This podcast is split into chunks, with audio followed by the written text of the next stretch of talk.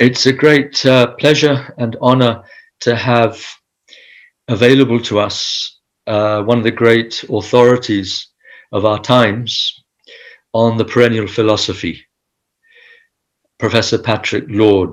P- professor Laude is a, a, highly respected professor of religious studies at the Georgetown University, the Qatar uh, branch thereof and uh, he's he's one of my closest friends, and I'm I'm very very grateful that he's accepted my invitation to share with us some of his insights, his wisdom, as regards the teachings of Frithjof Schuon, who is the the great spokesperson of our times for the perennial philosophy, which we may define later on, but perhaps for the sake of people who don't know anything about the perennial philosophy, we can just briefly summarize it in terms of of Sophia perennis. It, that that evokes, I think, more effectively what we are about. Um, the Sophia perennis is that wisdom, that um, heartfelt, sapiential knowledge, not theoretical only, but rooted in the heart and then theoretically expressed in the perennial philosophy, the discursive aspect. But the essential element of the Sophia Perennis is actually its experiential aspect, that you it's realizational, and that entails a great number of, of concomitant and demanding disciplines, both moral, intellectual, and spiritual. So, with that very brief overview, I'm going to ask Patrick to lead us in a series of reflections. We hope it will last not more than 25 minutes um, uh, on a passage which I will now ask Patrick to introduce for us and to read a few uh, sentences perhaps from it, uh, tell us where it is and why he's chosen to speak about this, apart from the fact that I asked him to. Over to you, Patrick. Thank you, thank you very much, Reza. It's um, I am honored by your invitation, and it's a great pleasure to have this opportunity to discuss with you um, this very important uh, passage from this very important book, with which uh, Schuon is most often associated. You know, many people in academia have heard, I mean, in religious studies at least, of course, have heard of Frithjof Schuon. Uh, few people have read him, very few people have read him carefully. and um, among those who've heard of him, at the very least, I think his name is most often associated with this, the title of this book, the trans, L'unité transcendante des religions, Transcendent Unity of Religions. And in this book, which is one of his earliest works, uh, there is a chapter chapter 6, entitled The Ternary Aspect of Monotheism, which refers, of course, to the three Abrahamic uh, faiths uh, Judaism, Christianity, and Islam. And in this chapter, uh, Schuon provides us with an enlightening view of the various relationships, uh, distinctions, relationships, complementarities, and providential uh, unfolding, so to speak, of these three uh, traditions, both in terms of what unites them and in terms of what uh, distinguishes them from each other. And in the final chapter, in the final section of the chapter, which is perhaps in some way the most interesting, at least for our current purpose and for our current circumstances, um, Schuon develops a, a very suggestive um, reflection or meditation on the relationship between these various religions or the various forms uh, through which these three religions are conveyed and are existential realities, and what he refers to as the essence, with a capital uh, E. In, in, the French, it's l'essence infinie, éternelle et informelle. L'essence infinie, éternelle et informelle. The infinite, eternal, and informal essence. And in doing so, Schuon implicitly um, distinguishes, and those who are familiar with his works will immediately recognize the implicit distinction between what he refers sometimes as beyond being of what René Guénon used to refer to as non-being, or what the Sufi tradition or the Islamic tradition would refer, refer to as, as Dhat, the Dhat, the, uh, by contrast with the sifat, the, the qualities, divine qualities, or what the Advaitin, um, Advaita Vedanta would refer to as Nirguna Brahman, or the, the, the non-qualified Brahman, and so on and so forth. Anyway, this is the essence that is what could be what could be referred to as God as God, or as the God in his own nature, in his own mystery, uh, independently from any uh, relationship with other than him, but is independently from any creation and any relation with his creation. God as God. So this essence, of course, lies beyond all qualities, all determinations, and is therefore unknowable, unimaginable, and utterly transcendent, obviously, and therefore transcendent also vis-a-vis all the various sacred forms and religions that quote unquote manifested. Right. So in that respect, there is a gap, so to speak, between truth as such, with a capital T, the universal essential mystery that is the core of all spiritual and religious traditions, and the traditions themselves, which, from a certain point of view, then of course one, one, one may consider the, the, question from different point of view, but from a certain point of view, these various traditions are what the Buddhists would call, and Schuon liked very much to use this term, uh, which is intrinsic to his own vocabulary, uh, upaya. They are upaya in the sense of, in the Buddhist sense of skillful means. And in skillful means, there is the idea of means, therefore the idea of the implicit distinction between means and goal, uh, which implies that the religions are not themselves and in themselves the goal itself, uh, but they are skillful, meaning that they are sacred, sacred uh, vehicles, uh, effective, um, God-given uh, vehicles of uh, in order to reach the truth or to reach the goal. So you have these two aspects. Uh, the skillful means is that which conveys the truth, but it is not the truth at the same time. So one may insist on one aspect or the other, and, and both are necessary. And in this particular passage, which I'm going to read now briefly, um, we see how these two aspects so to speak, uh, complementary, and also the ways in which, in our particular time, um, uh, the relationship between form and essence takes a particular, um, how should I say, um, uh, takes, a, I don't want to say flavor, but as a particular actuality that gives to it a very particular meaning and significance. Here is the, the passage. Um, I, I, read directly in the English translation. Every religion is necessarily an adaptation. An adaptation implies limitation. Adaptation because, and I stop here briefly, because adaptation, because for Schuon, each and every religion responds to the need of a particular time and a partic- particular people. So in that sense, it is an adaptation of what, what himself and René Guénon and others have referred to as the primordial tradition which is what uh, Reza referred to earlier as uh, Sophia Perennis or Religio Perennis, if one wishes, with a different, uh, slightly different exception.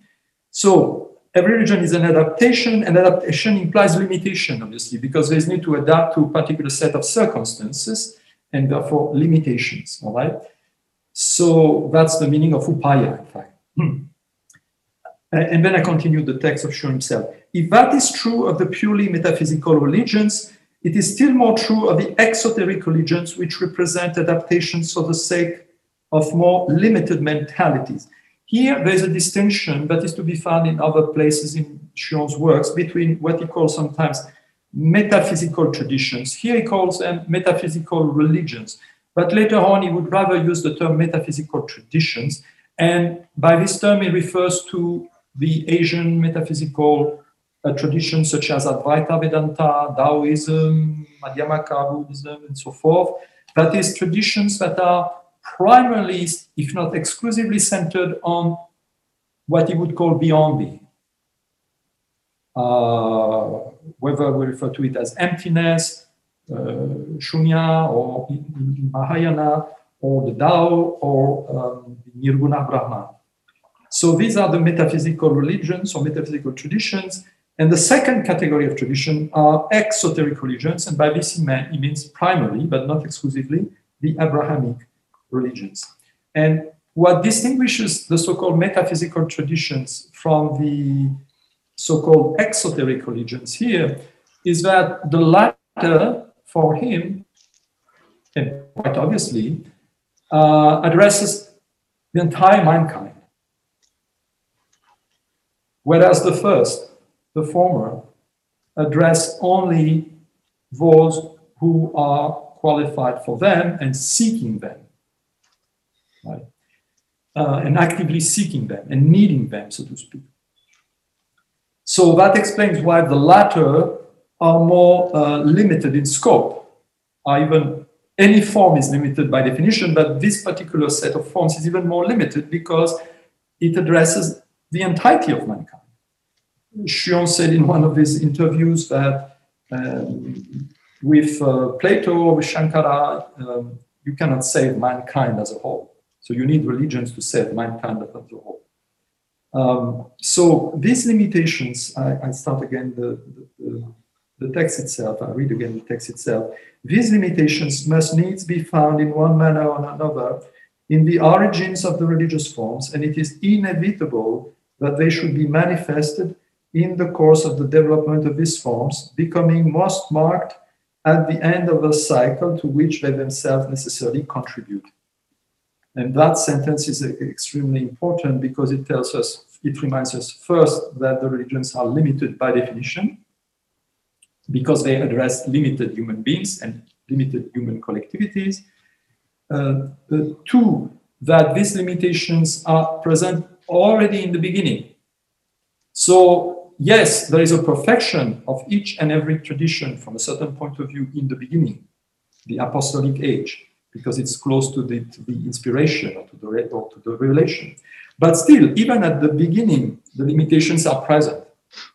And in fact, the limitations are nothing else in the sense that the self limitation of the absolute uh, or the self delimitation of the absolute in respect to a particular community or a particular humanity, if you wish. So um, the limitations are present in the origin, that means that they are not the result, they are not only nor primarily the result of a historical decay. They're already there in the beginning. But of course, the limitative aspect, if I may put it that way, of these limitations increase or are more and more manifest as the tradition ages. Mm. Right, in the course of the development of these forms. And in the end, or toward the end, of course, these limitations become are in your face, so to speak, because they become more and more hardened.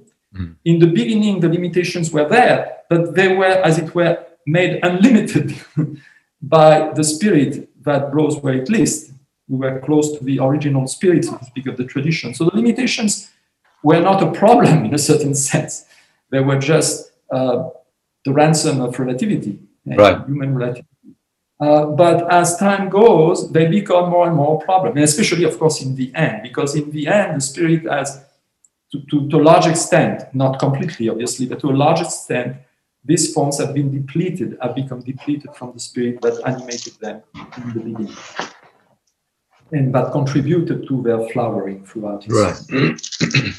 and then the last passage uh, is um, most important if these limitations are necessary for the vitality of a religion, because you need limitation in order to uh, energize, so to speak, the, the life of the tradition. Otherwise, the tradition would go in all directions. There's a need for a certain narrowness, so to speak, for the vitality of the tradition. They remain nonetheless limitations with the consequence that this implies. The heterodox doctrines themselves are indirect consequences of this need for curtailing the amplitude of the religious form and for limiting it in proportion with the advance of the Dark Age. It could not indeed be otherwise, even in the case of the sacred symbols, because only the infinite, eternal, and formless essence is absolutely pure and inviolable, and because its transcendence must be made manifest by the dissolution of forms as well as by its radiation through them. So here, what is what I find very, very um, helpful in this passage is that it highlights that the that there are two different types of relationships, so to speak, between the essence and the sacred forms. On the one hand, the essence radiates through the forms, and that's the aspect of revelation, one wishes. That's the vitality of the tradition. And that's also, of course, the saving mercy of the tradition. Um, but the other dimension is the dimension of transcendence. And this dimension of transcendence is made evident or manifest paradoxically by the dissolution of forms. The forms reveal most evidently their limitations. The forms reveal most evidently that they are not the essence. So, paradoxically, when forms start to decay, when form starts to ossify and dissolve, there's both an aspect of hardening and an aspect of dissolution in that process then it is as if the, the, the, the sun of the essence, so to speak, were rising on the horizon. Um, there's a kind of, um, should I say, compensation. Mm. The vehicles of the truth sort of dissolve, but the truth rises on the horizon, so to speak, mm. at mm. least for those who um, are um, who have ears, or rather, in this kind, eyes to see. Um, of course, there would be a lot more to say, but I just wanted to introduce briefly this passage, which I find it very good, um, very important, and very significant in terms of understanding some of the key concepts of uh, view of religion and, um, and gnosis. Wonderful. Thank you very much. Um, what we might do is carry on the discussion to the next session next week, next Friday at this time, um, by which time I may have a few questions from uh, people who will watch this video, and uh, maybe you could address those questions in the second session. Would that be all right for you? That would be wonderful. Thank you. That's a very good idea. Very good. Um, well, there's no particular question. You've, you, you've given us a very clear exposition. In fact, both introductory and uh, quite advanced at the same time. It's both an introduction to the the basic concepts of the Sophia Perennis, at the same time as being very timely in relation to what's happening around us in what you have referred to in, an, in one of your books as the unveiling that is proper to the word apocalypse. Um, and perhaps I could just ask you to say a few words about that etymologic etymology of the the word uh, apocalypse and how it comes to mean unveiling as well as dis- dissolution. Yes, and it's exactly related to uh, the last sentence of this chapter in a sense. Right. Because when one, one, one thinks of apocalypse or apocalyptic events in the in the modern world, one thinks, of course, of uh, disruption and chaos and destruction. Uh, but that's only the external aspect of the matter, because the, the Greek term apocalypto, the, the verb apocalypto, means literally unveiling, unveiling that which is hidden. And that's, of course, a highly positive process. It's nothing else than the unveiling of the essence to which Schuon refers in the conclusion of this particular chapter. So the real uh, secret, so to speak, of the apocalypse is the revelation of the hidden. And the revelation of the hidden in this case um, takes place uh, in the context of the destruction or dissolution of the veils. And the veils, of course, uh, have, have, two functions. They, they, they manifest or they transmit, uh, but they also obscure or hide, right? Um, and in this case, it is the aspect of hiding which is to be emphasized. Um, Patrick, is there a, a, a legitimate apocalyptic interpretation um, that we might give? Or let me put it this way some people have suggested to me in the Muslim world that uh, the the way in which Jesus' second coming, the second coming of Jesus, which Muslims, of course, anticipate as much as Christians do. We're all waiting for for Jesus in his second coming. Um, some of the hadiths of the Holy Prophet pertaining to this um, this return of Jesus seem to indicate uh, well, the person who gave me this interpretation said this that Jesus is described by the prophet, among other things, he's uh, ruddy, red cheeks, and uh, as if he's just come from a from a, a, bath, a hammam or something. He's ruddy cheeked, um, and he, among other things, will kill the Antichrist, who will at that stage be confronting the Mahdi in the Islamic uh, eschatological narrative. Um, and he also will, will break the cross, the crucifix. He breaks the cross and he slaughters the swine. So I wonder if in this prophetic description of particular qualities of the Messiah, the Kalki Avatara, whatever we want to call this person in all the different traditions. Chakravartin, I think in Buddhism they call him. Um, and the Jews, of course, are saying that this is the Messiah that we're waiting for, who's going to put everything right in the world, not just uh, get crucified, you know, and uh, claim to be risen from from the dead. Uh, so it's the Messiah of the Jews. It's Jesus returning for Christians and Muslims and it's the Kalki Avatara for Hindus. It's I don't know what in the Native American tradition they probably have someone they identify with that function, and the and the uh, the Chakravartin for the Buddhists. So uh, the person giving me this interpretation was suggesting that Jesus' description as breaking the cross and slaughtering the swine comes close to what Schuon is evoking in this idea of even the fundamental symbols of the tradition that hitherto had been salvific are now defunct. Right, right. What yeah, you... that's a very that's a very good point. I I, I would agree with this uh, this assessment. In a sense, this is a, a symbolic expression of the breaking of forms, and uh, in the name uh, of the essence, and that would correspond to this to this unveiling, to this apocalyptic uh, final revelation of the, of the essence.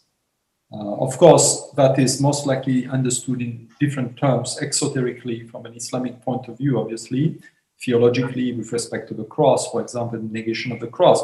But if, if, the, if, the, if the lesson is to be universalized, as it were, then one could understand the cross as referring to this, to the formal dimension of the religion, so to speak.